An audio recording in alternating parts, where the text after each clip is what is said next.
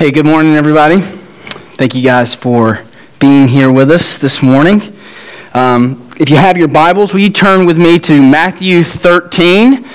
Again, Matthew 13. Once again, we've been in this chapter uh, for several weeks now, um, and, and that's good. We have a, a, a similar context, um, we have a sim- similar focus.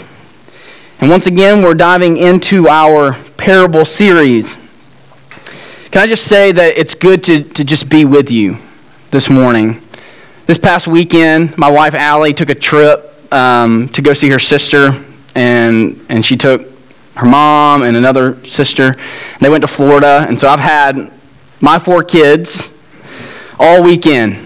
So I resonate with the tired um, aspect. But just like Mary Beth said, um, gathering together on the Lord's day to open His Word, to sing together, there's just something that the Spirit does amongst us.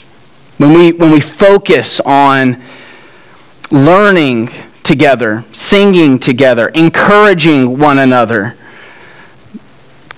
I'd like to make the argument that there's nothing else in this world that's like it because it's a glimpse of heaven, just like Mary Beth was saying. It's just a small piece. So, this morning, as we study God's Word, I pray that that unity would bind us together. And if you were here last week and you were here during our uh, inductive study, you'll remember that you only covered three verses. Our verses today are 31 through 33. That's it. But in those three verses, we have two parables. And today I want to make the argument that those two parables have, if not the same emphasis, a very similar one. And that is that these parables explain that an unimaginable kingdom, that kingdom that I was just talking about, that is united by the words of Christ, by the Spirit of God, by the blood of Christ, that that unimaginable kingdom is made possible through the simplest and smallest of elements. That the kingdom of God that Revelation talks about is an innumerable people is made up of small, simple elements. And we're going to talk about each one of those today. So this morning, what I'd like to do is just three verses. So will you stand with me in, in reading God's word together? Would you just stand with me and follow along?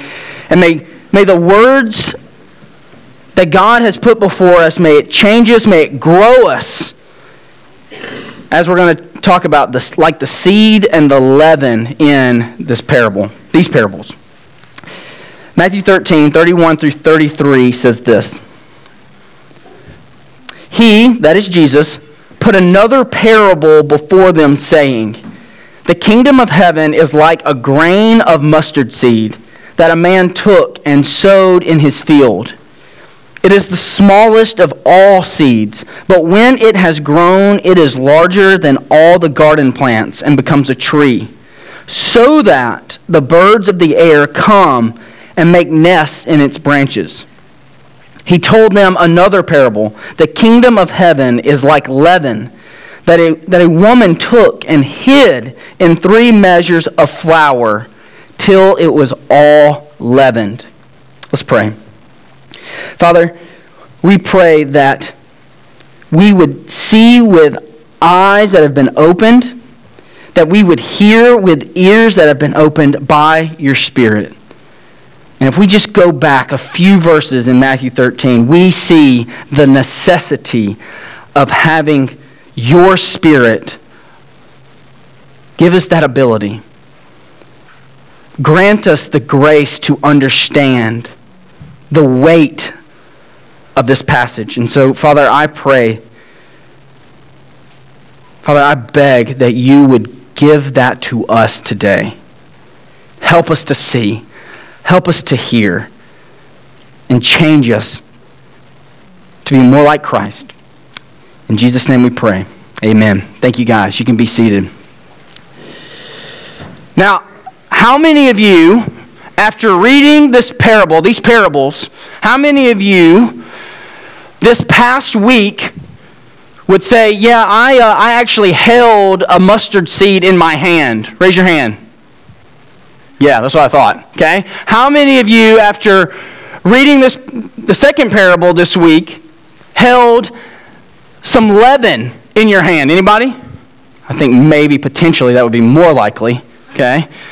Yeah, so this these illustrations for us, if we're honest, it's kind of hard for us to resonate with, right? Because that's not some, these elements aren't things that we we handle every day. But during this time period, this would have been very, very common. These would have been illustrations that the people understood. And so, if I have the liberty to give you kind of a modern illustration of the point that Jesus is trying to make here, it's this. Okay? It's the game of soccer. The game of soccer is a very simplistic game. Now, we can argue about that, but just trust me here, okay? Scott, okay? The game of soccer basically is if you're on one team, you try to get this ball into that goal. If you're on the other team, you try to stop them by getting that ball in another goal, and you can't use your hands. Okay? There we go. Now, to understand the simplicity of soccer, you have to understand this too how complicated American football is. Okay? If you were at the Super Bowl party, okay, and I tried to explain football to you, I'm so sorry. Okay? Because I did a poor job. It's complicated to try to understand, hey, downs and yardage and positions and schemes and penalties, all these things. Comparatively, soccer is way more simple. Okay? The point of that simplicity, and I'm going to come back to this illustration, the point is the very point here, is that Jesus emphasizes, notice, hey, the kingdom of God is like a mustard seed.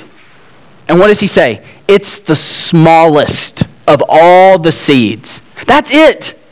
That is the description that he gives. So the emphasis on the text is this that this grand kingdom comes from this simple, small element, but it has a profound impact. And so the first thing I want to say, and for us to begin to think about, is this is that Christ's kingdom is simply sustained. Okay, the emphasis there is on the word simply. Basic.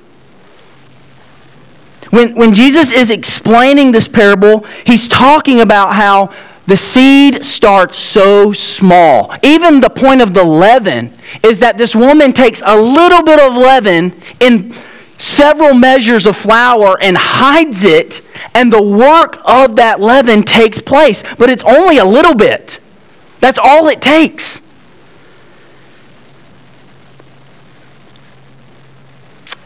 There's no need for grand measures in God's kingdom.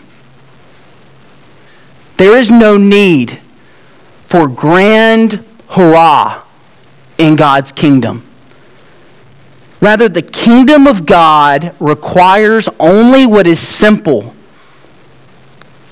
simple people, a simple gospel, and simple repentance and faith. In fact, when, when Jesus begins his ministry, if you go back to Matthew chapter 4, verse 17, Jesus is coming out of being tempted in the wilderness. This is where he begins his ministry. He's already been baptized. He comes up to the people after being tempted by Satan, and what does he say? Repent, the kingdom of God is at hand. Now, the thing we have to remember about that passage when Jesus says that, he's not when he says that, angels don't break open the sky and start singing.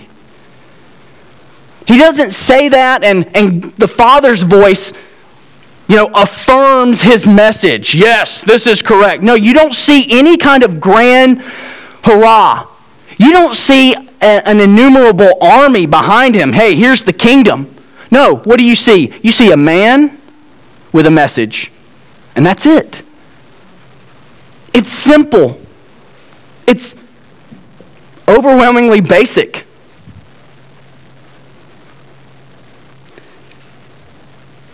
But this perspective on God's kingdom, the growth of God's kingdom, runs counter to much of what we see and experience in so called Christianity today. Instead, we think that God's kingdom, in order for God's kingdom to grow and expand, we think that God's kingdom needs our help. God, you need me.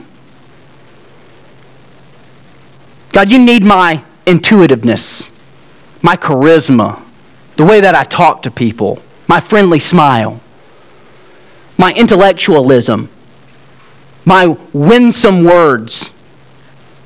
That's what we think it, it takes to build God's, build God's kingdom. And we totally forget the simple nature of growth that takes place. We think that God's kingdom doesn't need simple people, but celebrities and fame.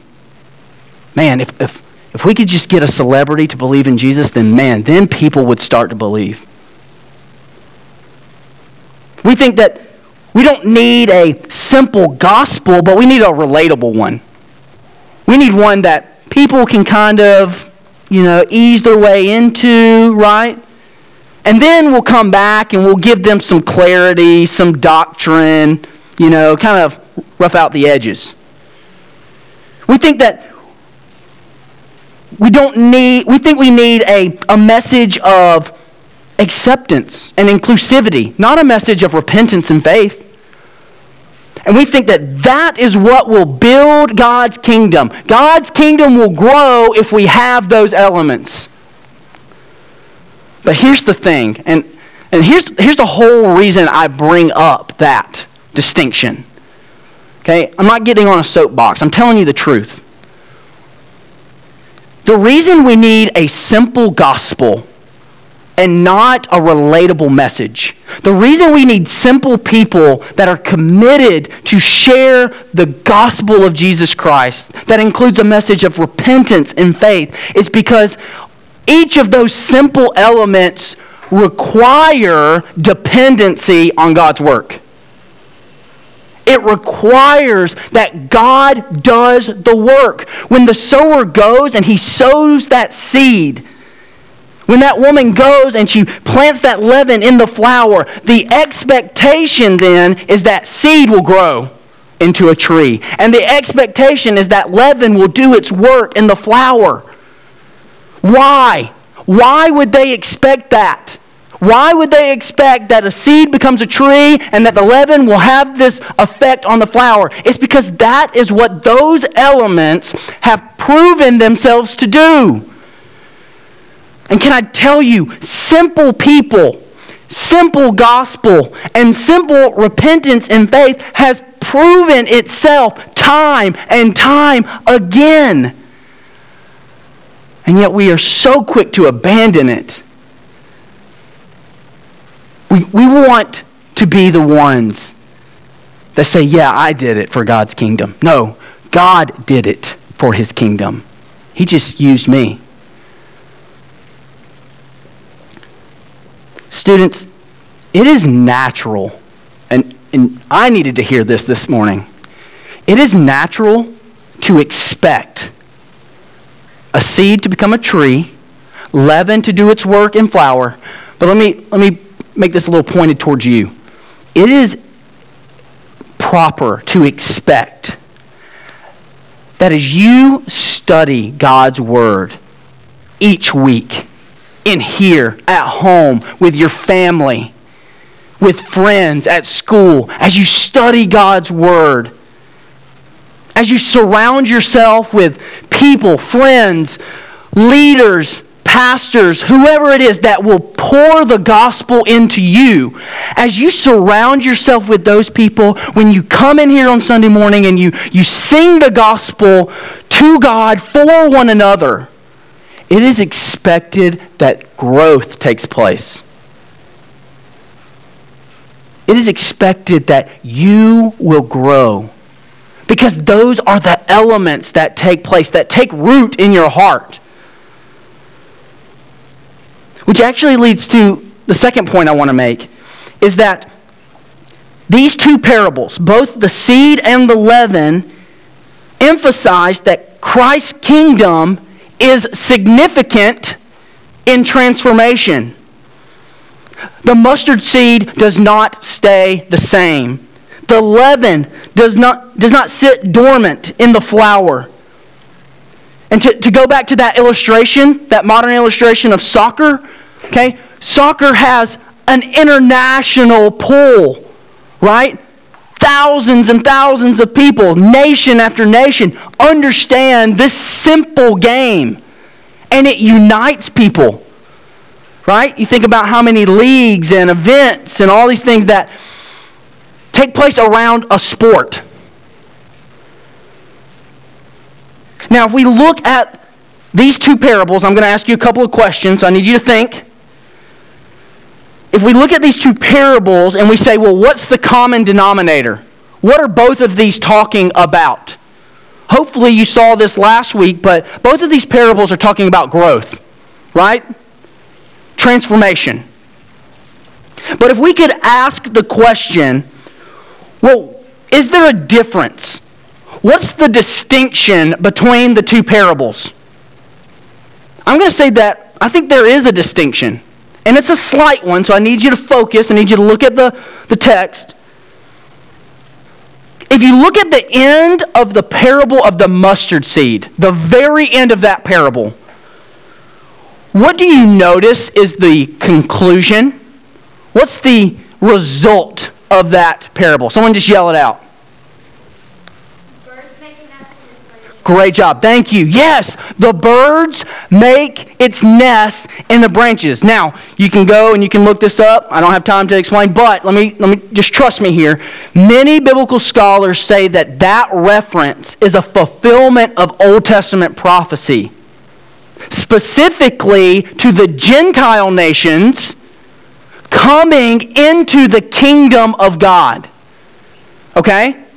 So that little section is a, a reference that God's people are coming together and finding unity, rest in this kingdom. Now, look at the second parable, the parable of the leaven. Look at the very end of that parable. What's the result of that parable? Let me ask this what's missing from that parable compared to the first? Do you see a bird coming in, right, and resting on a piece of bread? That would be kind of weird, right? Do you see this lady coming in and cutting a piece off and slapping some butter on that bad boy and eating it? No. How does the parable end? The parable ends with the flour being leavened. That's it. The end. End of parable. Well, where are you going with this? Here's my point. Both of these are talking about transformation. But the parable of the mustard seed is talking about an external transformation, an external growth. While the leaven is talking about an internal one. Okay, so let me explain what I'm talking about there. When I hear the gospel, and God radically changes my heart. His Spirit changes my perspective on life. I believe in Christ. I trust in Christ. In that moment, I begin a spiritual growth internally.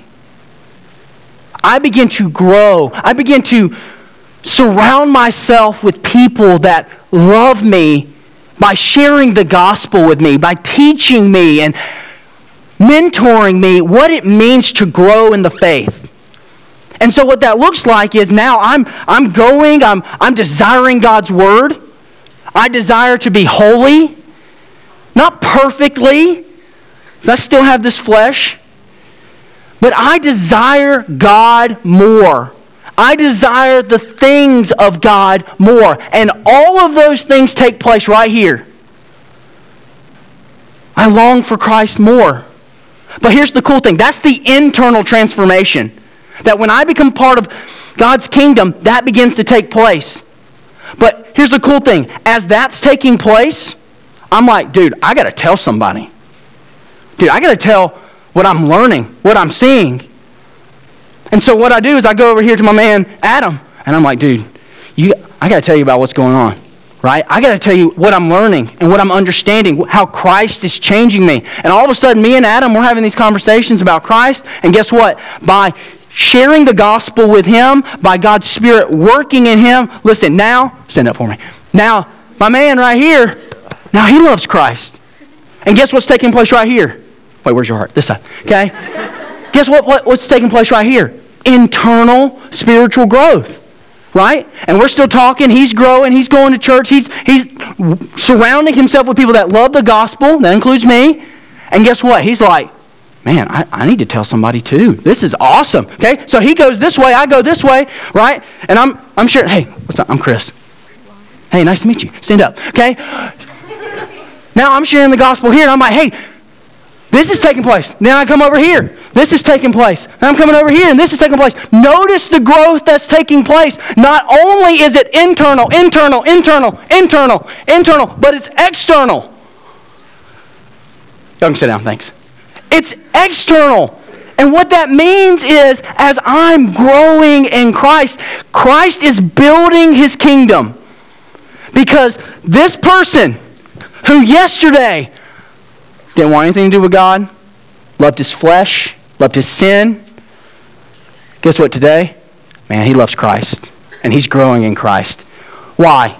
Because Christ is faithful to build his kingdom both externally and internally. But how? Was it through celebrity status?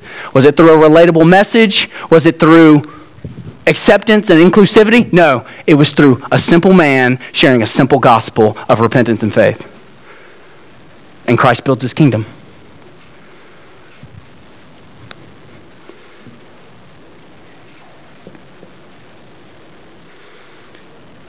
Students, I want to ask you a few questions. I've been talking about these simple elements. And I've been talking about this simple gospel. But I'm scared right now to ask you, any of you right now,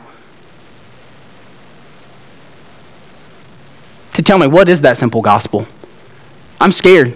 I don't, I don't, I don't want to see a raise of hands. I want you to ask yourself, can I right now, based off of what I know about Christ, can I lay out the gospel to a non-believer? If a non believer stormed through those doors right now and said, What is this? What is the gospel that I keep hearing about? Eh, would you be able to? To say, This is the gospel that changed my life. I'm scared. I, I don't know the answer. But I'm frightened that many of us in here would not be able to lay it out sufficiently. And here's the sad thing you claim Christ. You claim, you claim to have been changed by that simple element, but you can't lay it out to a non believer. And I, and I asked that question. I wrestled whether I really wanted to ask that question because I don't mean to shame you, but I'm, I mean for you to be serious. If you claim the kingdom of Christ, you claim to have seen, to have believed, and to have known the simple gospel.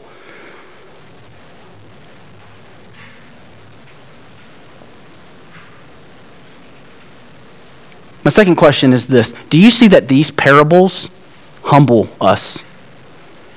They humble us to the point where we say, God, who am I? Who am I to go out and to share with friends and family and in school, people that I don't even know? Who am I to go up to them and to say, hey, Christ has done a work in me by his Spirit, by his gospel, and I just want to share it with you? It humbles us to know that Christ does the work.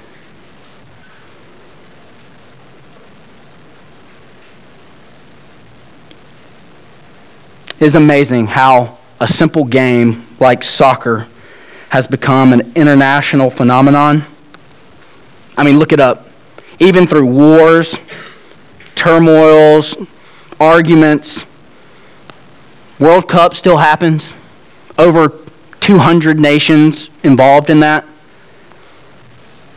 It's amazing. It unites people together, unites nations together. But it is not even close. Not even on the same soccer field to how the simple gospel unites a people. It does not compare because simple people go out and teach and proclaim the gospel. And by that, hundreds and hundreds of hundreds of people of, from all time and for all time are united together in the name of Christ. Students, if you claim to be growing internally, if you long to see people and nations come to Christ, then you are part of the kingdom. A kingdom that is growing both in number and in holiness. And I pray that as we close that we would ask God to grow us and unite us in Christ. Will you pray with me?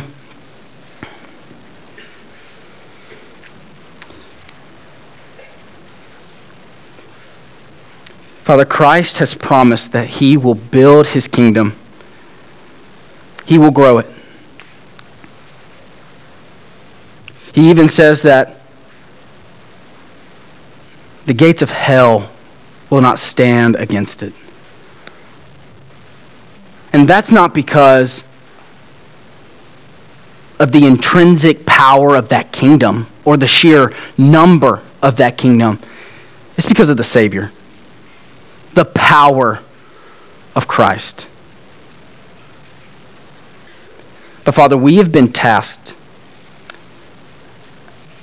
as simple people to go and share a simple gospel and Father, thank you that you give us the assurance that when we do that, when we go and we faithfully share the gospel, yes, we may face ridicule. Yes, we may face persecution.